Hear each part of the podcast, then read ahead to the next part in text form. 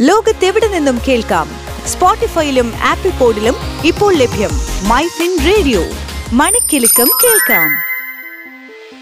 Business ലോകത്ത് എന്ത് സംഭവിക്കുന്നു? ടോപ്പ് ട്വന്റി ബിസിനസ് വാർത്തകളുമായി Jasmine Jamal. Top twenty business news in three minutes. ഇന്ന് ജൂലൈ ഇരുപത്തിയാറ് രണ്ടായിരത്തി ഇരുപത്തിരണ്ട്. ഞാൻ ജാസ്മിൻ ജമാൽ.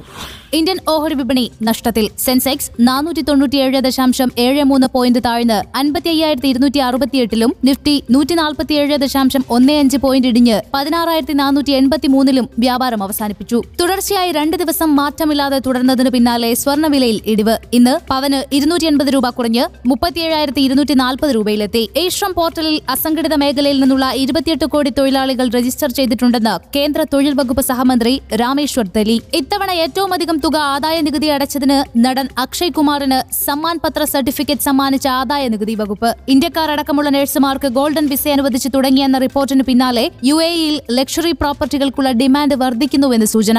സൺഫാമയിലെ ഓഹരി പങ്കാളിത്തം എൽ ഐ സി വെട്ടിക്കുറച്ചു. രണ്ടായിരത്തി ഇരുപത്തിയൊന്ന് ഇരുപത്തിരണ്ട് സാമ്പത്തിക വർഷത്തിൽ ഇതുവരെ ഇ ഫയലിംഗ് പോർട്ടൽ വഴി മൂന്ന് കോടിയിലധികം ഇൻകം ടാക്സ് റിട്ടേൺ ഫയൽ ചെയ്തതായി ആദായ നികുതി വകുപ്പ്. ജിൻഡാൽ സ്റ്റെയിൻലെൻസിന്റെ ഒന്നാം പാത അറ്റാദായം എട്ട് ശതമാനം വർദ്ധിച്ച് മുന്നൂറ്റി ഇരുപത്തിയൊൻപത് ദശാംശം മൂന്ന് ഏഴ് കോടി രൂപയായി. നടപ്പ് സാമ്പത്തിക വർഷത്തെ ഏപ്രിൽ ജൂൺ പാദത്തിലെ അറ്റപ്രത്യക്ഷ നികുതി പിരിവ് നാൽപ്പത്തിയൊന്ന് ശതമാനം ഉയർന്ന് മൂന്ന് ലക്ഷത്തി അമ്പത്തിനാലായിരത്തി അഞ്ഞൂറ്റി അറുപത്തിയൊൻപത് കോടി രൂപയായെന്ന് ധനകാര്യ സഹമന്ത്രി പങ്കജ് ചൌധരി. നൂറ്റി ഇരുപത്തിയഞ്ച് സി സി ബൈക്ക് സ്പ്ലെൻഡറിന്റെ പുതിയ വേരിയന്റ് പുറത്തിറക്കി ഹീറോ മോട്ടോ കോർപ്പ് സെഞ്ചുറി ടെക്സ്റ്റൈൽസ് ഒന്നാം പാത അറ്റാദായം എഴുപത്തിയെട്ട് ശതമാനം ഉയർന്ന് അറുപത്തിമൂന്ന് കോടി രൂപയായി. ഓഗസ്റ്റിൽ വെറും പതിനെട്ട് ദിവസമാകും ബാങ്കുകൾ പ്രവർത്തിക്കുക എന്ന് അറിയിപ്പ്. റിയൽറ്റി സ്ഥാപനമായ മാക്രോടെക് ഡെവലപ്പേഴ്സിന്റെ ജൂൺ പാദത്തിലെ കൺസോളിഡേറ്റഡ് അറ്റാദായം അറുപത്തിയെട്ട് ശതമാനം വർദ്ധിച്ച് ഇരുന്നൂറ്റി എഴുപത് ദശാംശം എട്ട് പൂജ്യം കോടി രൂപയായി.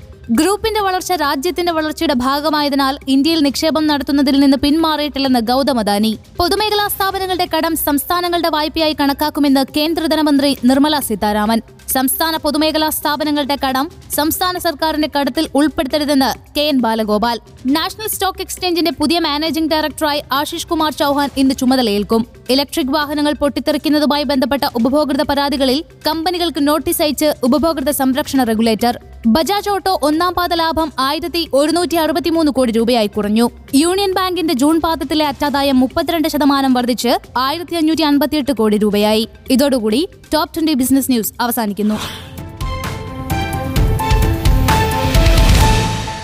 ലോകത്തെവിടെ നിന്നും കേൾക്കാം? സ്പോട്ടിഫൈയിലും ആപ്പിൾ പോഡിലും ഇപ്പോൾ ലഭ്യം മൈ ഫിൻ റേഡിയോ.